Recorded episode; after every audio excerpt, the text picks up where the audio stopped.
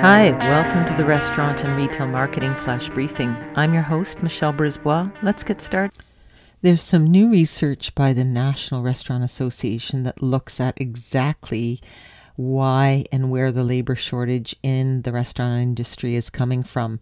My husband and I went to dinner yesterday, and the server did tell us he was new.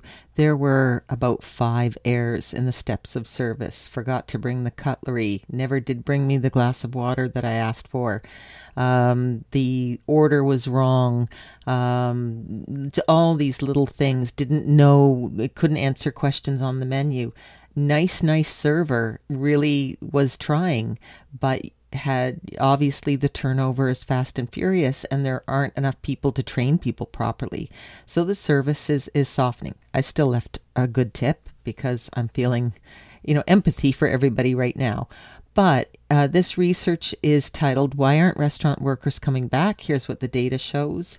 And while operators point to high unemployment benefits keeping workers from returning, reports show that staffing shortage is much more complicated. It's not just about the government subsidies.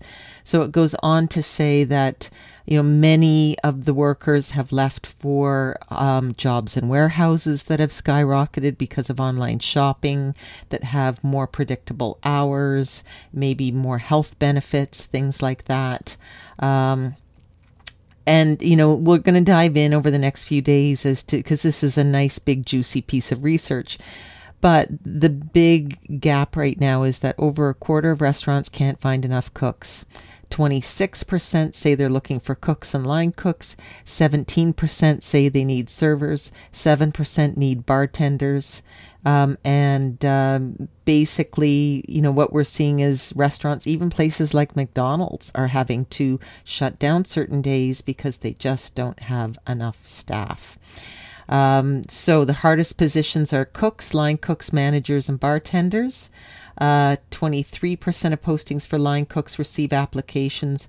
37% of managers' positions receive applications. 56% of bartending positions attract applicants. You know, obviously, we'd like to see 100% of those uh, positions attracting applicants, then you have more choice. Um, and so sit down restaurants are feeling the pinch of reduced staffing. Full service concepts are operating with 6.2 fewer employees in the back of house and 2.8 fewer staff members front of house compared to 2019. So, obviously that's going to put a pinch on things. It means the menu has to be pared down and it just all has a ricochet effect. So we're going to look at a bit more of this research tomorrow but um, there's where the big gap is back of house. Talk to you tomorrow. So come on, let's get out.